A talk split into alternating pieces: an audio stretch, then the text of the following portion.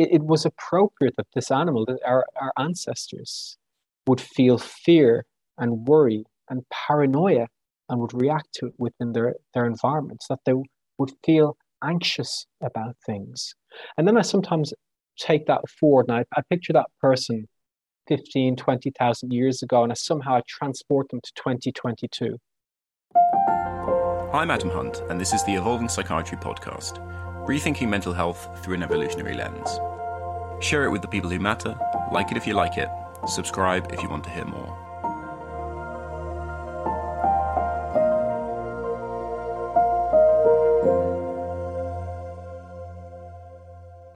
Okay, so chapter four is titled Hominin Evolution 2 Sapiens, Masters of the Known Universe.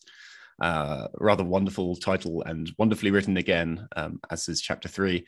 Um, so, in chapter three, you think about the many human species, and then in chapter four, you're really just thinking about sapiens. Um, you're thinking about the kind of classic out of Africa hypothesis and sort of and, and what happened um, in the last couple of hundred thousand years um, with Homo sapiens becoming special. Uh, could you firstly comment on the complexity of sapiens, um, kind of as a lineage, and what we know about this history? Yeah, it's a really challenging part of the story. Interestingly, some of the earlier parts we, feel we, we, we know better, uh, but the early origin of Homo sapiens is debated. And there are lots of complex reasons. I, I think there are a couple, to me, I mentioned in the last interview, I think a couple of really exciting challenges in the coming 10 years. One is the early origin of sapiens and getting a better understanding of our, our African heritage and, and the early part of our existence. And then I think the second really exciting challenge is that mid, muddle in the middle Pleistocene, going from Erectus to the common ancestor of um, Denisova, Neanderthals, and Sapiens. There are two big gaps that'll be interesting to fill. In terms of our African origins, there are a couple of confounders that have stopped that. I think one is the, geography of Africa. The, the, hot temperatures make it harder for some things to be um, preserved, such as DNA. It's it's it's easier in northern latitudes in Europe and so forth. So finding things in in northern regions can be easier. The second thing is scientific Eurocentrism.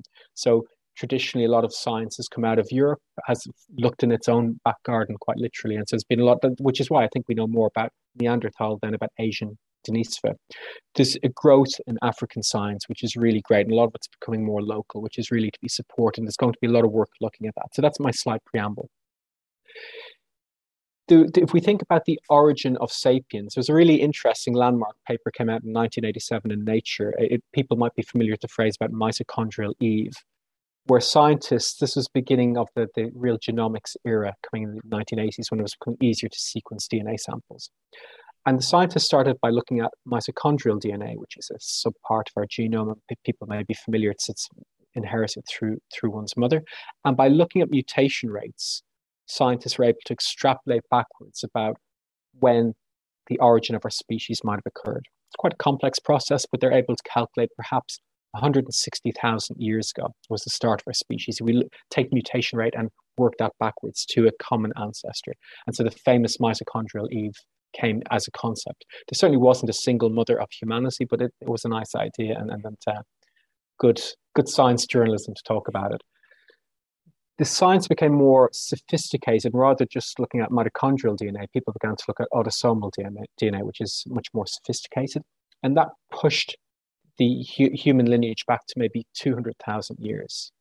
And a lot of interest was around Southern African populations, which seemed, by looking at mutation rates, to be the most ancient. The Khoisan people in Southern Africa seemed a very ancient lineage within humanity, tracking back 160, 170,000 years. And so there's a bit of a Southern African story.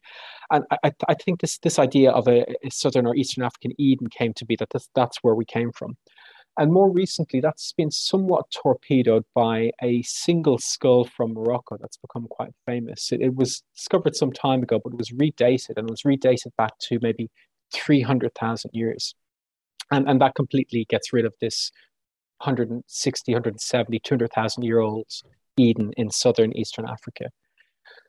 So it has pushed it back further. The current understanding would be that maybe the first archaic humans are about 300,000 years old. Now, that goes to the second big question, which I said we still need to find out what comes just before that. That's the end of the muddle in the middle Pleistocene. The, from that back to Erectus, what goes on in the middle? That's still being debated. But it does seem by 300,000 years ago, archaic Homo sapiens were living in Africa. And at the moment, the model might be what we, we might call multi regional African origins, rather than a single Eden or center, that there were early hominin, early Homo sapien groups around different parts of Africa that were interbreeding with each other when they would meet. And through this assimilation, our species emerged. So I suspect the data that come through in the coming decade or two will show a slightly fuzzy, muddied picture of no single origin, but of a gradual emergence over the continent of our species about 300,000 years ago. Amazing. So one of the things that we've kind of touched on a little bit is uh, the difficulty of finding evidence and, and you know having a very small snapshot of evidence from Europe uh, and and kind of moving into the, the realm of psychiatry and behavior um, obviously this gets even more complicated um, uh, you know you, you mentioned this um, this bones and stones concept in archaeology like you can you can find bones and stones um, but we can't really find out how our ancestors really behaved um, so maybe you could just comment a bit on the, the variety of apparent behaviors that we think emerged specifically in Homo sapiens, um, the explanations for them, and sort of what evidence there is um, for that. Yeah, it's a really interesting area, and I must. I, I, sometimes wonder if it's very frustrating or very fascinating to be a scientist in it because uh, so much is inferential. If we, if one finds a stone bead, what did it mean to the person who made it, and how much is biased through our own cultural interpretations of these things? what we see prior to Homo sapiens is, is very, in a very general sense, is definitely a growth in sociality of, of, of our species. And there's, I, I, won't go into all of it here, but we come across things such as the grandmother hypothesis, where we can see that grandmothers must have been helping daughter, daughters. There's, there's, you know, that, that thing it takes a tribe to raise a child. That, that, that you can see this coming through in an increasingly pro-social society. What's interesting, and that, that's going through from Homo erectus onwards, we can see that they, they must have, by, by the complexity of, of the animals at the time of these humans, they must have been quite social and the way their footprints and how they tracked and hunted and so forth. By the time we get to Homo sapiens, it's interesting, across that two, 300,000 years, things are rather steady up until about 50, 60,000 years ago. And there seems to be an explosion of activity. And this uh, is sometimes called behavioral modernism or behavioral modernity. Something, there seems to be a step change. So if we take 200,000 years, 250, for, for about 80% of our existence, the fossil record's fairly consistent. And suddenly we see lots of new things emerging. There's lots more jewelry that's suddenly found there's much more, far more funeral goods and far more obvious attempts to bury the dead in specific ways.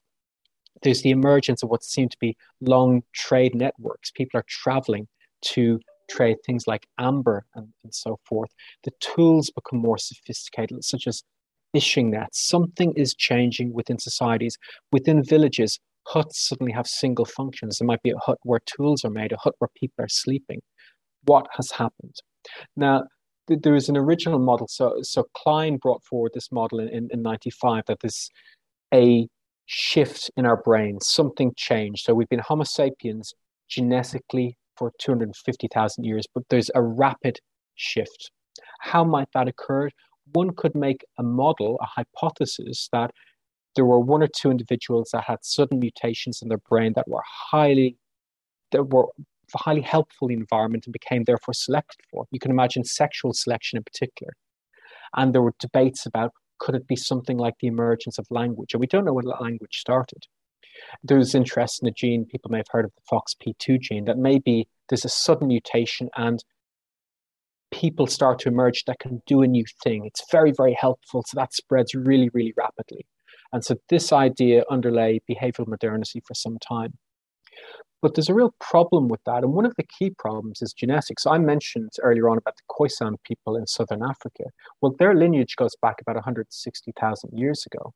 And then they're a relatively isolated population. I mean, no human population is fully isolated. So if there's a group of people 50,000 years ago that developed a mutation, how would you explain that a more ancient lineage have the same thing, and behave in the same way? It doesn't really fit with with the genetics of how human populations have separated from each other sin, across the last 200,000 years.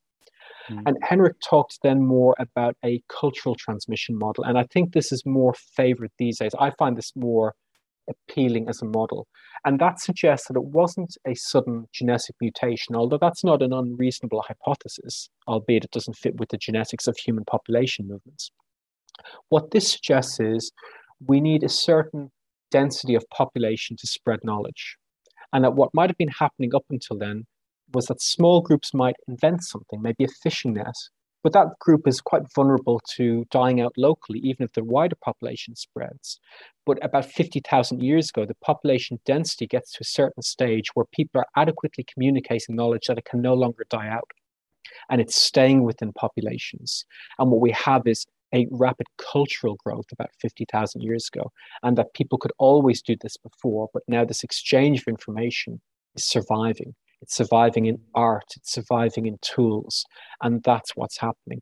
So it's it's an interesting open area of discussion. Again, we we can't know. We can only try and model this. So again, one could take the genetic mutation that's very uh, that is supported within a population because it, it, it's it's highly adaptive, and one can take cultural. I, th- I, think the evidence is more in favor of cultural at the moment. Mm. So and those those Homo sapiens two hundred thousand years ago would have been able to do the same things had right. they been taught. Right, exactly. But yeah, you have to kind of there's this ratcheting effect of yeah, yeah, culture just teaching each other and slowly growing. And the faster you grow, the faster you can grow. And yeah. absolutely. Um, yeah, it's really really fascinating um, topic. So so finally, in your chapter, you have this really beautiful section where you talk about our similarity with our ancestors. Um, it's it's it's really um, yeah, heartwarming and and it, it, I understand why you're so interested in this subject because it gives you you know this picture is so important and it really does connect you with our past, uh, whereas we are not connected to our past, you know, in a lot of modern life. Um, I'm curious, bringing it back to psychopathology, uh, how how your understanding of human evolution, your your interest and research into this area, has kind of made you feel connected with your evolutionary history, and also how it affects your your treatment of your patients that you see in your practice. Yeah, it's, it's a great point, and I, I do I do think about this a lot. I spent I was going to say too much time, but I enjoy it, so I don't think it's too much time. But imagining early humans, I often think that there's the um, biologist E.O. Wilson. He had that quote about the problem with humanity is that we have Paleolithic emotions, medieval institutions, and godlike technology. And I sometimes think this is humanity's problem that we have evolved all these parts of our brain, these beautiful parts of our brain, and that we uh, do we struggle in a modern world. And, and one of the things I sometimes think about is that pre-Neolithic era, just before the dawn of the agricultural age. And maybe I, I probably romanticize it in my head, but I, I picture our species at its zenith, so beautifully adapted to its environment. The people there, they felt every emotion you have felt. They, they felt jealousy and greed. They felt love. They felt pity. And, and they were as absolutely as complex as us. They ranged and roamed around their environments. And they had evolved all these different parts of their brain that did different things. They had the limbic system of emotion and a prefrontal cortex that was so complex that the computational power. They had memory systems with their hippocampi and amygdalae. And, and we were primed to be great generalists, to be very adaptable, and to interact with our environment. It, it was appropriate that this animal, that our, our ancestors, would feel fear and worry and paranoia and would react to it within their, their environments, that they would feel anxious about things. And then I sometimes take that forward and I, I picture that person 15, 20,000 years ago, and I somehow I transport them to 2022. And we look at the situation in Ukraine. We, we explain COVID to them. We look at the recession, and you, you think, how are you going to react? You, you're going to want to get that time machine and go back again for all the problems you might have had 15,000 years ago. And I think about us, we are those people from 20,000 years ago. There's evolution, it never stops. We, we have changed. In fact, they had slightly bigger brains than we had, which is an interesting, that's debated. Is it, was it harder? Did they need to have more cognitive abilities in a wide ranging world where you had to know everything? Rather than today. We're not sure. But we are effectively the same as them, and we are in a very difficult world. I think in a utopia of a, hu- a human society, which we, we, we don't have and may never have, but I think in a utopia, mental illness would still exist. I think there are mm. genetic drivers for some of the things that, that occur, but rates would be far lower. There's no doubt about it. But this is, of course, where we think about this is gene environment, right? So we need both parts. There's a genetic component, component and there's an environmental component. And that helps me relate with the people I see in clinic and it helps me think about mental health. I, I don't, I'm, I'll tell you something that if this is how I feel, I don't know how this will come across, but I, I draw strength in my own life and in mental health for the people I see by recognizing the frailty of us as a species. The, the, the, strongest of us are so weak. You, are one phone call away from disaster in your life, and that phone call will come, and you don't know when you're going to get it. But I promise we all get it, and we are we are we are weak and we are vulnerable, and the weakest of us have such strength inside us. And I think an evolutionary approach to me helps us think about our common humanity, how similar we all are as, as, as humans and how vulnerable and how weak and how it's natural to have lots of the emotions and feelings we have. And i'll have that discussion with people i see. It doesn't necessarily get rid of all the pains in fact it doesn't get rid of all the pains but but i think there's something about reflecting on our place in the world and i think that makes me a better psychiatrist. I think it makes me more compassionate and understanding about what we're like as people. And as I know the other chapters in the book will go into much more specificity on that, I, think it helps in terms of thinking about mental health, mental illness. Mm. Beautifully said. Um, very powerful. Thank you so much for joining me, um, Dr. Derek Tracy. Pleasure.